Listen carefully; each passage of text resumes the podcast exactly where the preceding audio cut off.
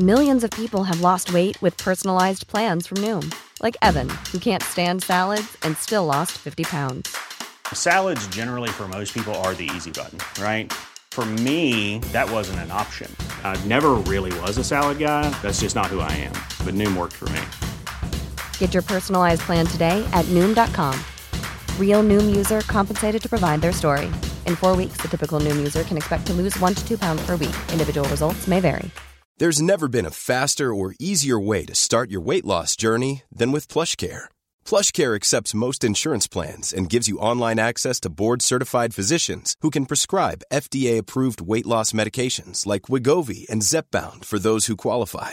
Take charge of your health and speak with a board-certified physician about a weight loss plan that's right for you. Get started today at plushcare.com slash weight loss. That's plushcare.com slash weight loss. plushcare.com slash weight loss.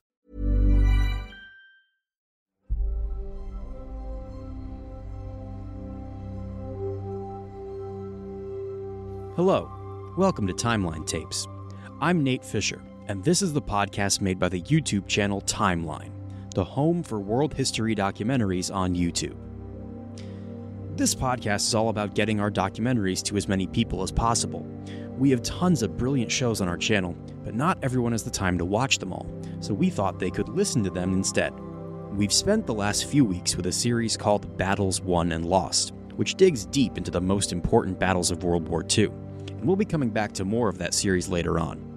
Right now, we're bringing you a fascinating two part episode called Elizabeth's Pirates, which is all about Elizabeth I's Sea Dogs, a military branch that turned to piracy and slave trading. Anna Massey is the voice of the show, but she's joined by professors Bruce Lenman, Maria Jose Rodriguez Salgado, and Charles Milton, who will be popping up throughout the episode. 400 years after their deaths, Sir Francis Drake and Sir Walter Raleigh are still two of Britain's great national heroes. They're remembered today as the loyal sea captains of Queen Elizabeth, adventurers who set sail across the world in search of honour and wealth, plundering the Spanish main and discovering new worlds, laying the foundations of an empire. And at the time of the Spanish Armada, they came to England's rescue. But Drake and Raleigh's golden age of discovery and adventure, which we remember so fondly, was also a time of greed and ruthlessness, murder and treason. Today, they are heroes. Then, they were Elizabeth's pirates. Raleigh and Drake both came from Devon, the sons of poor gentry. They were part of a clan of seafaring families, which included the Hawkins, the Grenvilles, and the Gilberts. All from Devon and all related by birth or marriage. And it was this small group of adventurers that pushed the great Elizabethan expansion overseas. Giles Milton is an historian who's followed in their footsteps.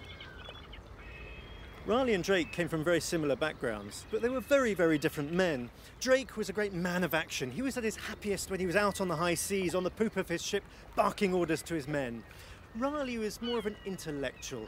He, he was happiest in his ostentatious clothes, his flamboyant dress, his jewels. He enjoyed writing sonnets. The two men really couldn't have been more different. Drake was a generation older than Raleigh. Born on a farm in 1540, he grew up in Plymouth, where he learned his trade as a seafarer. In his 20s, Drake became an entrepreneur with an ambition to get rich and with few moral scruples. He set up business with his cousin John Hawkins, transporting African slaves across the Atlantic in the hope of selling them to the Spanish colonies in the New World. The Spanish Empire didn't welcome these British newcomers. In 1568, when they arrived with their cargo at San Juan de Ulua off the coast of Mexico, the Spanish opened fire.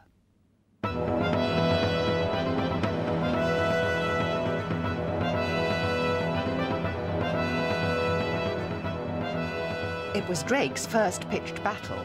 He fled in panic and abandoned his cousin Hawkins, who blamed him bitterly. The accusation of cowardice would fester for years to come, and the loss of both his reputation and his money left Drake with an abiding hatred of the Spanish.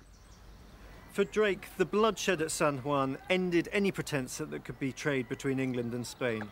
From now on, Spain was his implacable foe, and he would devote the next few years to attacking and ransacking their treasure ships and bringing home their plundered gold.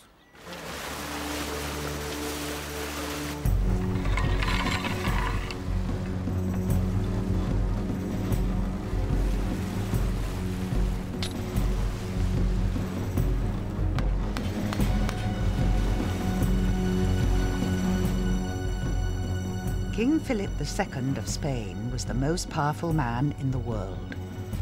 His Catholic empire stretched across both sides of the Atlantic and was sustained by the plundered gold and silver of the Aztec and Inca empires of the New World.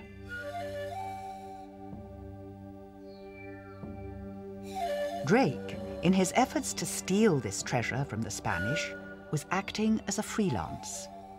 But he also had the connivance of his queen. Elizabeth, who ruled over a relatively poor and insignificant country, coveted Philip's gold just as much as Drake did. So she gave him a license. He wasn't a pirate, he was a privateer. Piracy is a criminal act. Privateering is the same activity, only with a license, with some kind of permission from a sovereign state. The Queen had given him a document that allowed him to go and attack enemy ships to bring home the treasure of Spain. For him, he wasn't a pirate, he was doing, it was his patriotic duty what he was doing. He was attacking the enemy. Drake employed hit and run tactics across the West Indies. His fast mobile ships were scarcely bigger than a double decker bus and could be crewed by a dozen men. He'd learned his lesson at San Juan and avoided set piece battles. This was a form of seaborne guerrilla warfare at which Drake excelled. It's not necessarily a very bloody business, because most sailors aren't paid enough to die defending somebody else's property. You spot a comparatively small local ship. You chase it, you fire a shot across its bows, it surrenders, you take what you want off it, and you either took the ship and gave the crew a longboat, or you let them go, depending on which was the more profitable thing to do.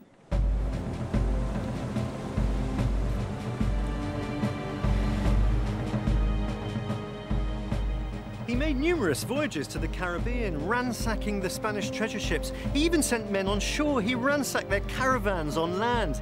And in common with all pirates, although of course he wouldn't be call himself a pirate, he buried his treasure on land and dug it up at a later date.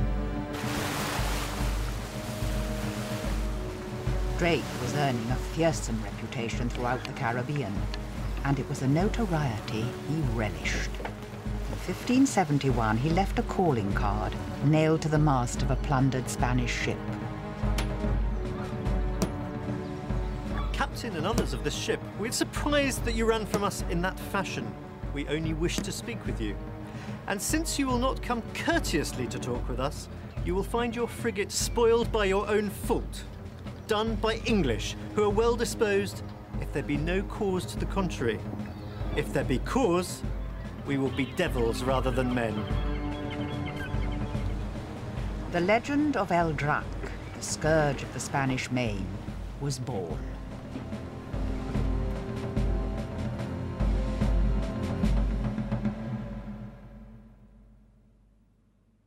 By now, even King Philip had heard of Francis Drake, and in 1577 his spies sent news that Drake had set sail once more in a fleet of five heavily armed ships. This was to be Drake's most daring voyage yet. This time he didn't sail for the West Indies, where Philip was expecting him. He headed south. His plan was to cross the Atlantic and then pass through the Straits of Magellan at the southern tip of South America. This was the gateway to the Pacific and the heart of Philip's empire, the unprotected gold and silver mines of Peru.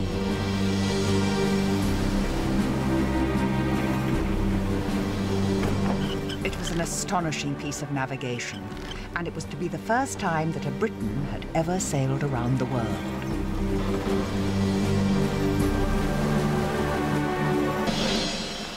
As far as the English were concerned, Drake had now disappeared off the edge of the map.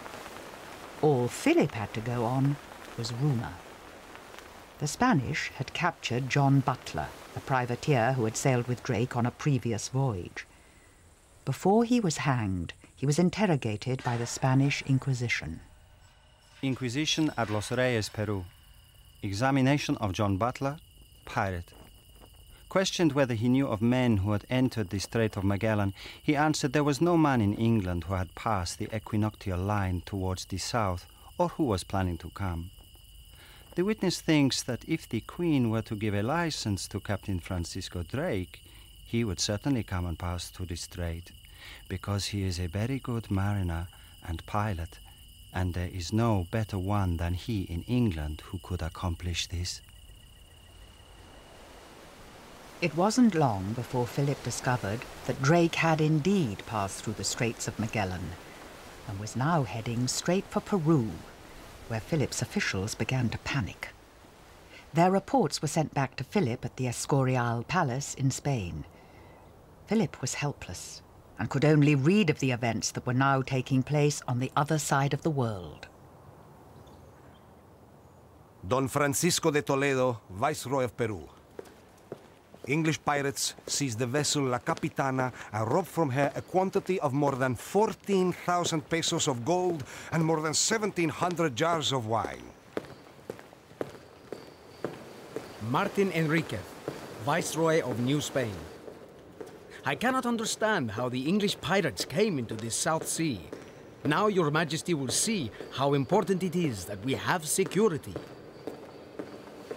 Captain Juan Solano, Lieutenant Governor of Costa Rica. Captain Francisco has committed great robberies and carries as ballast three or four bound chests full of pieces of eight. Don Miguel de Araso y Aguiar. It is terrifying. This voyage and the boldness of this low man, the son of vile parents. There is scarcely anything left for him to plunder since he has made such a good haul. By now, Drake had his eyes set on an even bigger prize. The Cacafuego, a cargo ship, was sailing along the coast of Peru.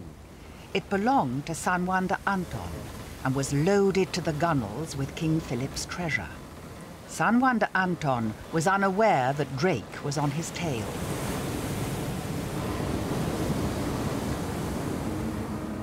On the first day of March, about midday, in the vicinity of Cape San Francisco, I, San Juan de Anton, saw a ship which was navigating on the same course. Towards evening, she came nearer. I saluted, but they replied, Strike sail! And someone shouted, Strike sail, Mr. Juan de Anton! If not, look out, for you'll be sent to the bottom. They seized 362,000 pesos in bars, reals, and gold. Francisco Drake embraced me, saying, Have patience, for such is the usage of war. The might of King Philip was now being openly challenged by a farmer's son from Devon. Drake's circumnavigation of the world became one of the most celebrated feats in British maritime history.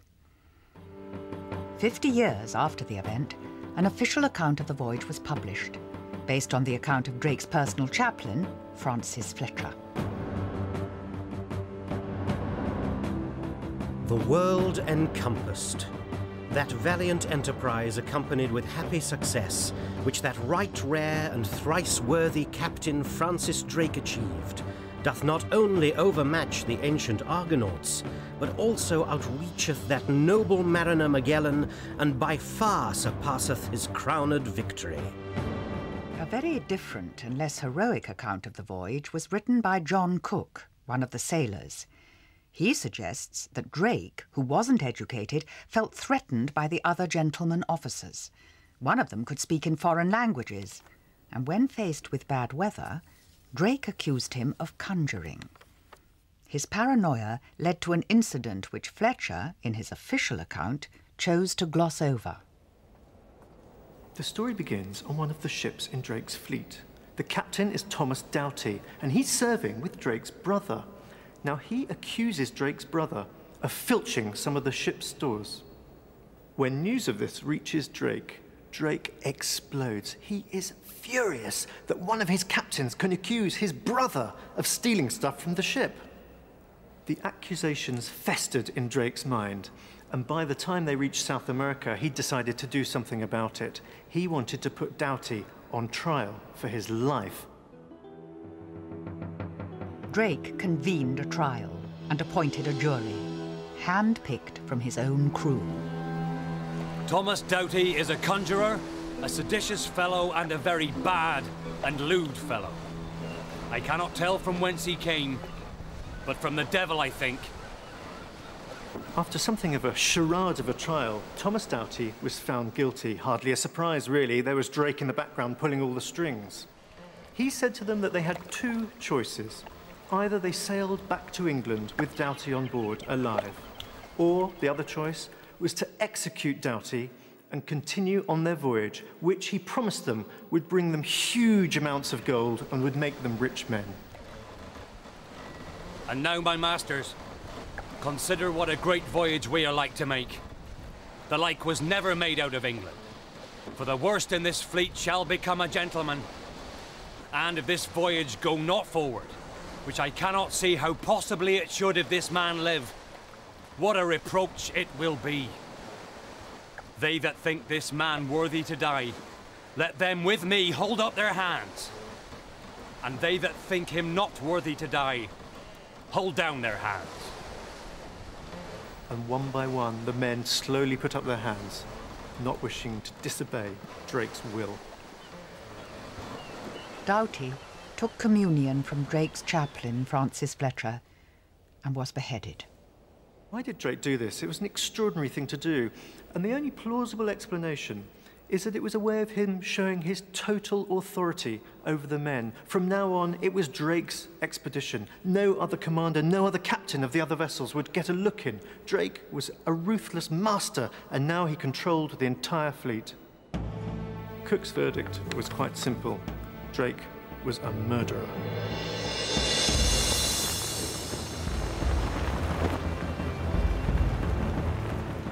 As Drake ransacked his way up the Pacific coastline, he realized that he couldn't go back the way he'd come because the Spanish would be waiting for him. So he chose a different route home, across the Pacific and around the world.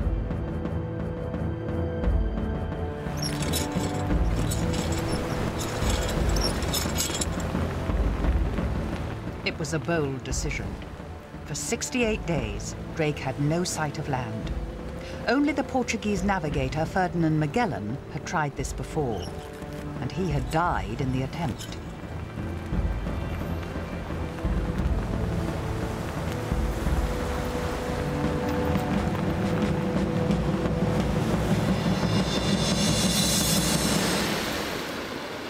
There was to be one more casualty of Drake's single-minded determination to succeed. On a deserted beach in the Spice Islands, Drake abandoned a black slave girl called Maria, who had been taken aboard his ship seven months earlier. She was now heavily pregnant. Whether by Drake or by his crew, it isn't known. Clearly, Drake did not want anything or anyone to spoil the triumph of his voyage. After three years, Drake returned to Plymouth. He had so much stolen Spanish booty that the Queen was able to pay off her entire national debt. Drake was allowed to keep £10,000 for himself, equivalent today to several million pounds. And he probably helped himself to a lot more. But he broke his promise to his crew and gave them nothing. He was hailed as a hero, even though his attacks against Philip in the New World were a source of diplomatic embarrassment for his queen. What Elizabeth should have done was, of course, to cut off Drake's head instead of which, as uh, one Spaniard uh, bitterly comments, the sword that should have cut his head off was instead used to knight him. The reason the circumnavigation doesn't lead to a war is because Philip II decides that this is not a good time to press it. But of course, what that means is that Elizabeth thinks she's got away with it. Drake thinks he's got away with it. And it gives an enormous boost to other privateers and pirates to go out there and uh, try their fortune. One fortune hunter on the fringes of the court who'd seen and envied Drake's success was his younger cousin, Walter Raleigh, a man whose ambitions were even greater than Drake's.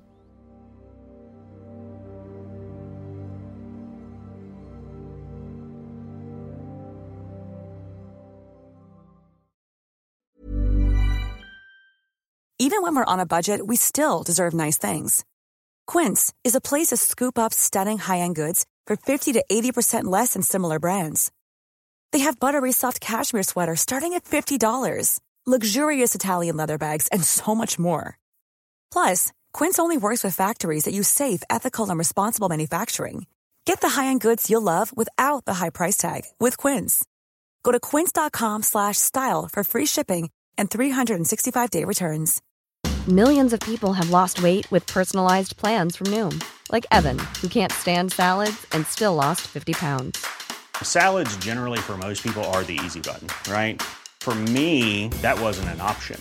I never really was a salad guy. That's just not who I am. But Noom worked for me. Get your personalized plan today at Noom.com. Real Noom user compensated to provide their story.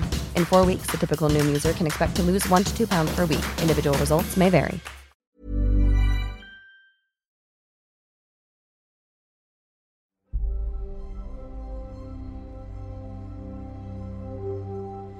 Welcome back to Timeline Tapes and this deep dive into Queen Elizabeth's sea dogs. We are now looking at Sir Walter Raleigh, Sir Drake's cousin, and the sea dog many consider to be Elizabeth's favorite. Both Drake and Raleigh wanted to be rich. Both coveted Spanish gold. Drake achieved this as a sea captain and a man of action. Raleigh as a courtier and a schemer.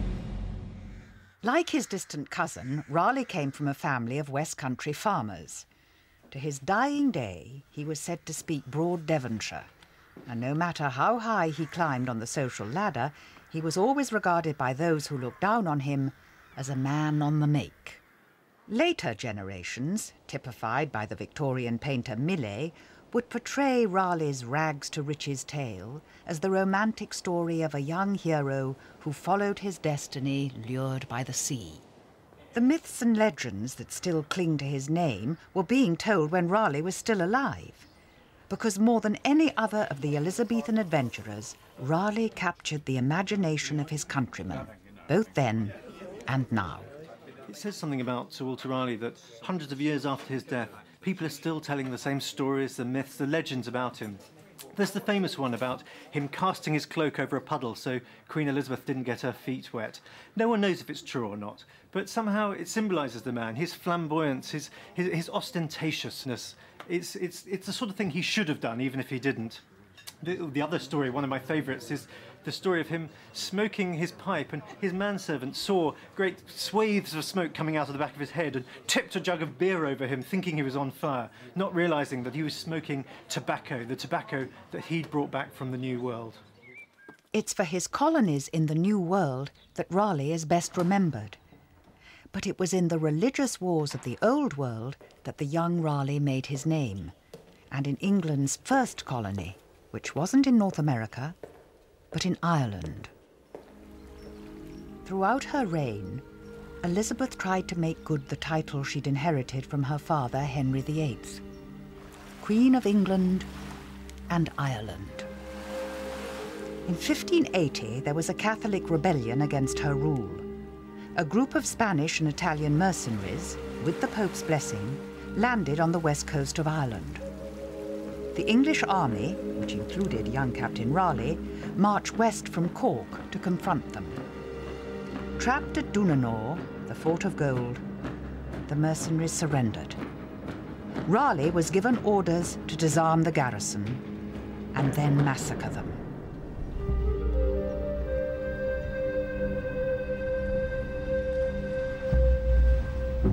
He followed his orders to the letter.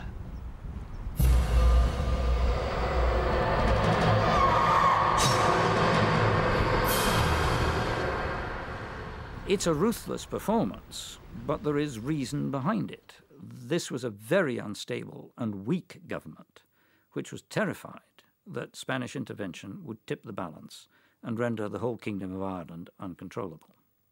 They therefore meant to make an example of those who tried to intervene.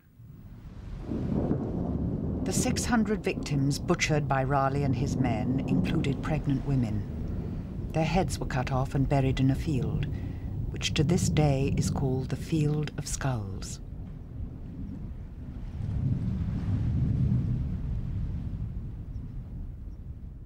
I see nothing at all to suggest that Raleigh scrupled over the shedding of a great deal of blood in this methodical, systematic slaughter of the garrison. I think he was a man of his times. Raleigh was to profit from the massacre. He went to London, claiming he'd found secret letters on the corpses of the butchered Spanish. No one knows what these letters contained, or if they even existed. If it was a ruse, it worked, and Raleigh got access to the inner circle of Elizabeth's court.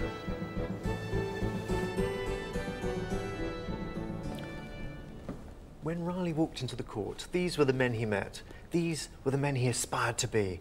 There was Sir Philip Sidney, courtier, scholar, soldier, poet, and charmer. There was Sir Christopher Hatton. He entranced the Queen with his dancing. She fell in love with him. And there was Robert Dudley, her sweet Robin. He was the one that came closest to marrying the Queen. And these were the men who held real power, dressed in their customary black. There was Lord Burleigh, a great pragmatist, a man of high principle. When Drake returned from his circumnavigation and tried to bribe his way into the court, Burleigh, the only one of all the courtiers, said he wouldn't receive stolen gold. And there was Sir Francis Walsingham, Elizabeth's principal spymaster. He was in charge of rooting out Catholic plots against the Queen's life. And here's Drake with his ruddy cheeks, just back from his circumnavigation of the globe. He looks a bit awkward in the stiff, silken costumes of the Elizabethan court. By the time Raleigh walked into the court, the statesmen had become elder statesmen. They were the older generation. Raleigh walks in, a young man, in the most magnificent costume. He must have cut a flamboyant figure.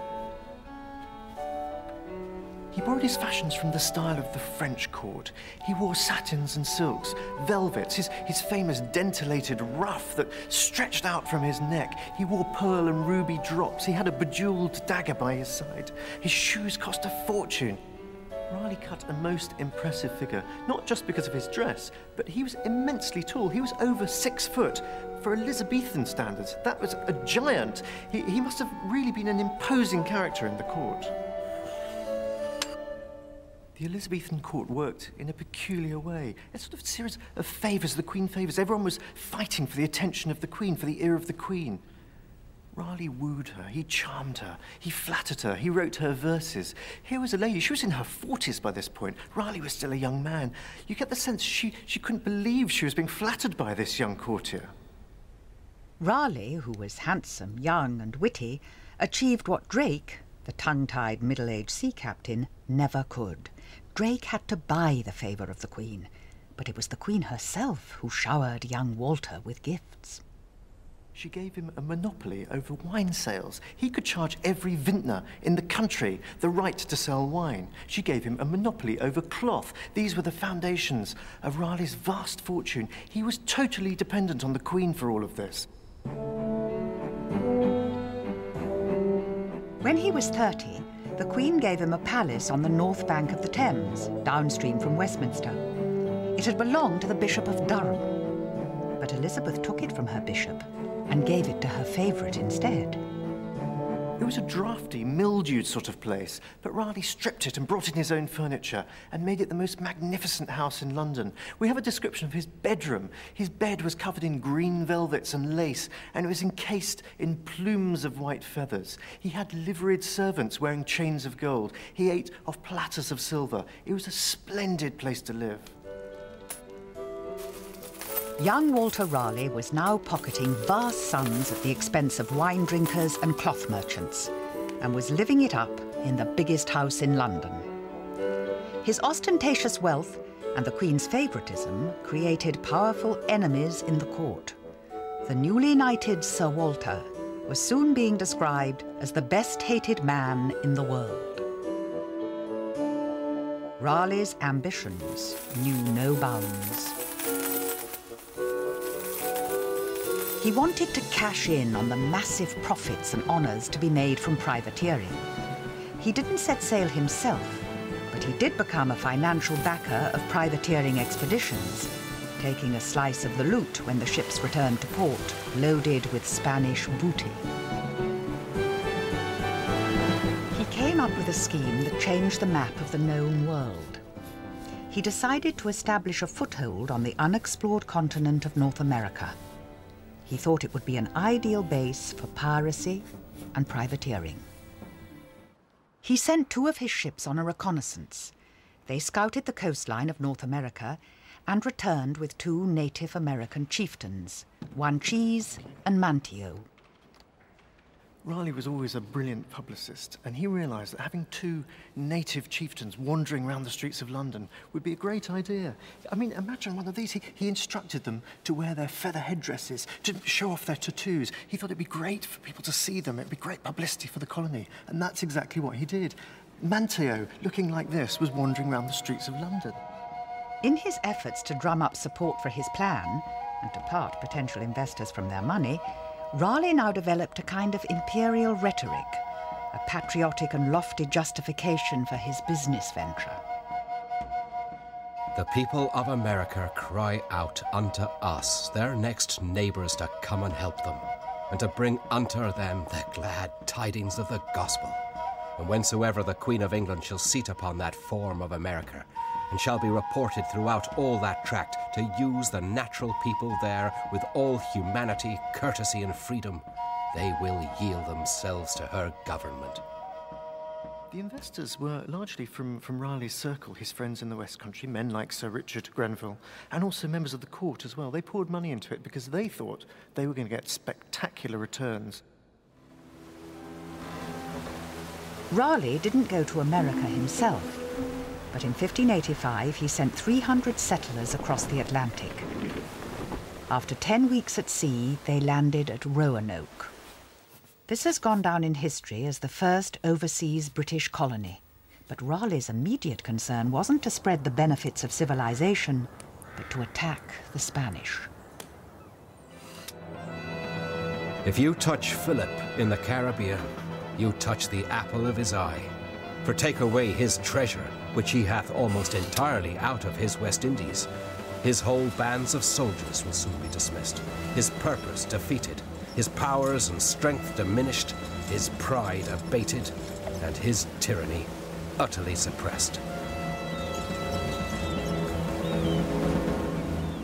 The colonists were ferried to America by Sir Richard Grenville, a kinsman of Raleigh, a fearsome individual with an abiding hatred of Spain. On his return to England, he attacked one of the Spanish treasure ships he found en route and ransacked her. He brought her back to England, and she had on board 120,000 ducats. It paid for the entire operation. It showed that actually Raleigh's colony would be a fantastic base for privateering and piracy. But the colonists that Grenville had left on the shores of America were already in trouble. On day one, their supplies were destroyed in a storm. They quarrelled with the Native Americans. Fighting broke out, and dozens were killed. Raleigh's grand plan degenerated into a brutal battle for survival. When new supplies arrived, Raleigh's colonists to a man chose to abandon North America and return home.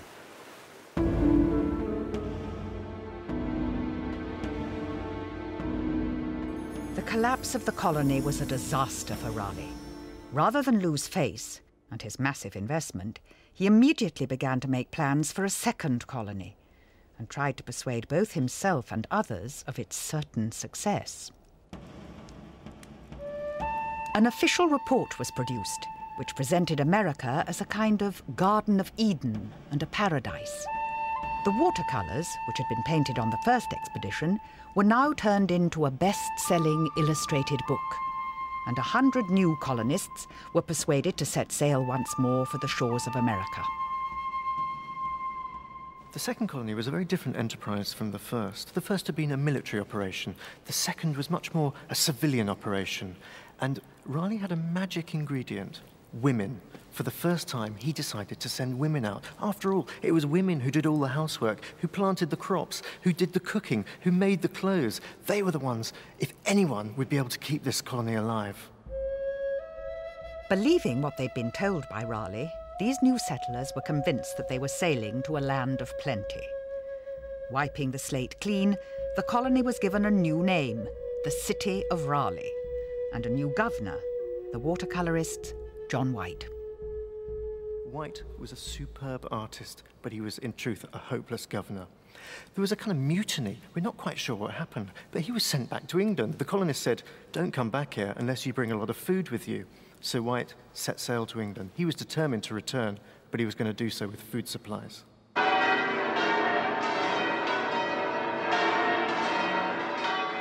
When White arrived in England, he discovered that war with Spain had broken out. England was threatened with invasion.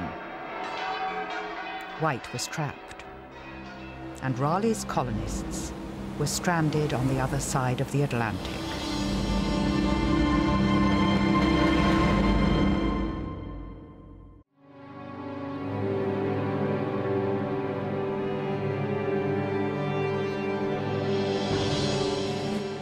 When war broke out between Catholic Spain and Protestant England, it was due in no small part to Elizabeth's foreign policy. From where King Philip stood, that foreign policy seemed to consist of little more than piracy. I think England was considered a rogue state under Elizabeth.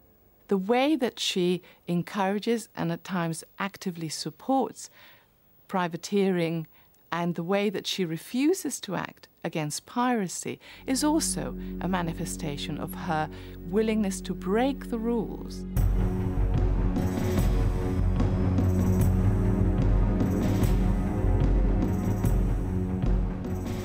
The worst that she was getting as a result of this were occasional protests, sometimes very angry letters and representations from Philip II telling her to get her lads under control, basically. And Elizabeth, who was a wonderful actress, could play this one for all it was worth. Well, you know, I'm just a woman. I simply cannot control these military men, these sailors. I would love to help. I, I really want to establish law and order, but you know what it's like for a poor woman like me. After she had done this for a couple of decades, it's not perhaps surprising that she was a little bit cocky that she thought she could get away with just going pushing him a little bit further.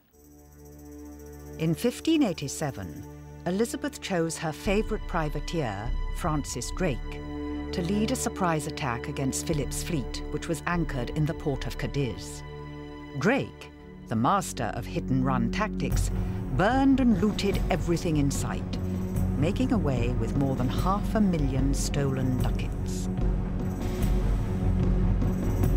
Unleashing her privateers in this way, not just against the New World, but against Spain itself, raised the stakes so high that Burghley, Elizabeth's chief secretary of state, wrote a letter of apology to Philip, in which he said that Drake had disobeyed the Queen's orders and was now in disgrace. The Queen, meanwhile, was helping herself to a share of the loot. This time, Philip had been pushed too far. Drake's privateering had finally helped to precipitate war.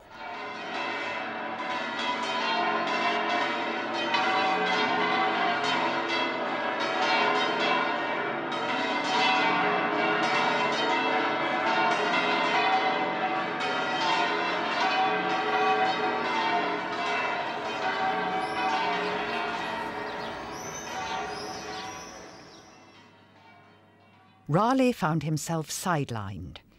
Real power lay with the inner circle of the Privy Council, from which Raleigh was excluded. He was a courtier, not a politician. He craved power and the Queen wouldn't give him any. His flattery got him so far, but no further. She is not taken in by Raleigh. I mean, she's attracted by him. She recognizes that he has great ability and a good mind, and she's a very clever woman. But she does not trust him. She thinks he's unstable, and she doesn't think his judgment is good.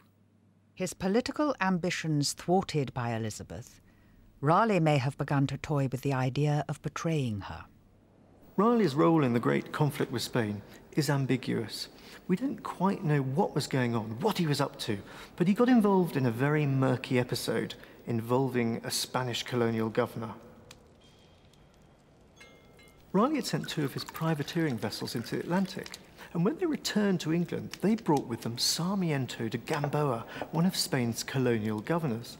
Now, Raleigh took him hostage, kept him captive in his house, but he soon found that the two men had a lot in common. They got on rather well, and they used to discuss colonial projects with each other. What Raleigh then suggested is frankly bizarre. He suggested to Sarmiento that he wanted to enter the service of King Philip of Spain, that in effect he wanted to become an agent, a spy, working against Queen Elizabeth. He also said that he wanted to sell a ship or two to King Philip's navy. From the Spanish ambassador to King Philip II of Spain, 8th of January, 1587. Sarmiento had several conversations with Walter Raleigh, the Queen's favourite, and signified to him how wise it would be to offer his services to your Majesty, as the Queen's favour to him could not last long.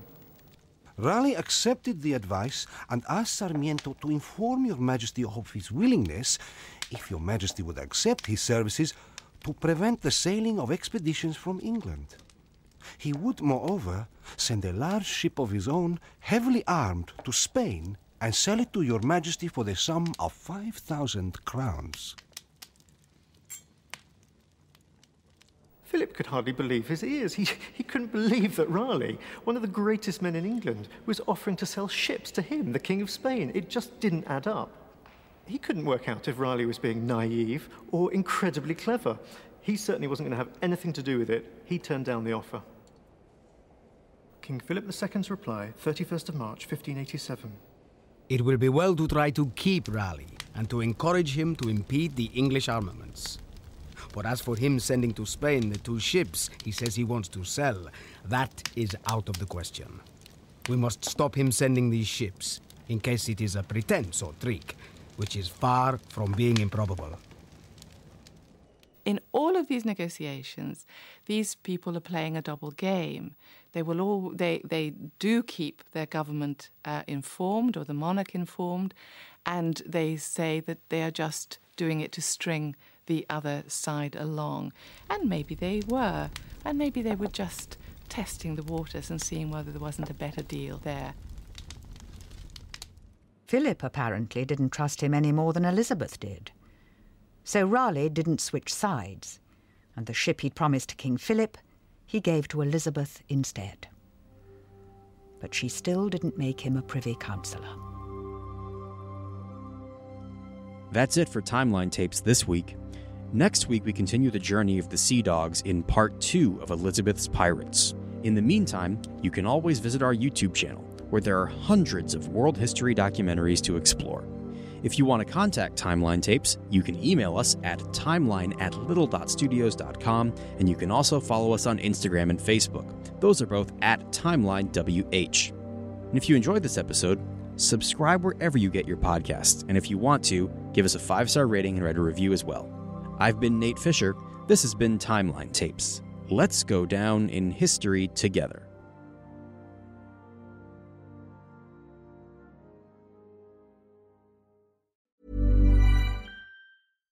Even when we're on a budget, we still deserve nice things. Quince is a place to scoop up stunning high end goods for 50 to 80% less than similar brands. They have buttery soft cashmere sweaters starting at $50, luxurious Italian leather bags, and so much more. Plus, Quince only works with factories that use safe, ethical, and responsible manufacturing. Get the high-end goods you'll love without the high price tag with Quince. Go to quince.com/style for free shipping and 365-day returns. When you need mealtime inspiration, it's worth shopping Kroger, where you'll find over 30,000 mouth-watering choices that excite your inner foodie. And no matter what tasty choice you make, you'll enjoy our everyday low prices, plus extra ways to save, like digital coupons worth over $600 each week. You can also save up to $1 off per gallon at the pump with fuel points. More savings and more inspiring flavors make shopping Kroger worth it every time. Kroger, fresh for everyone. Fuel restrictions apply.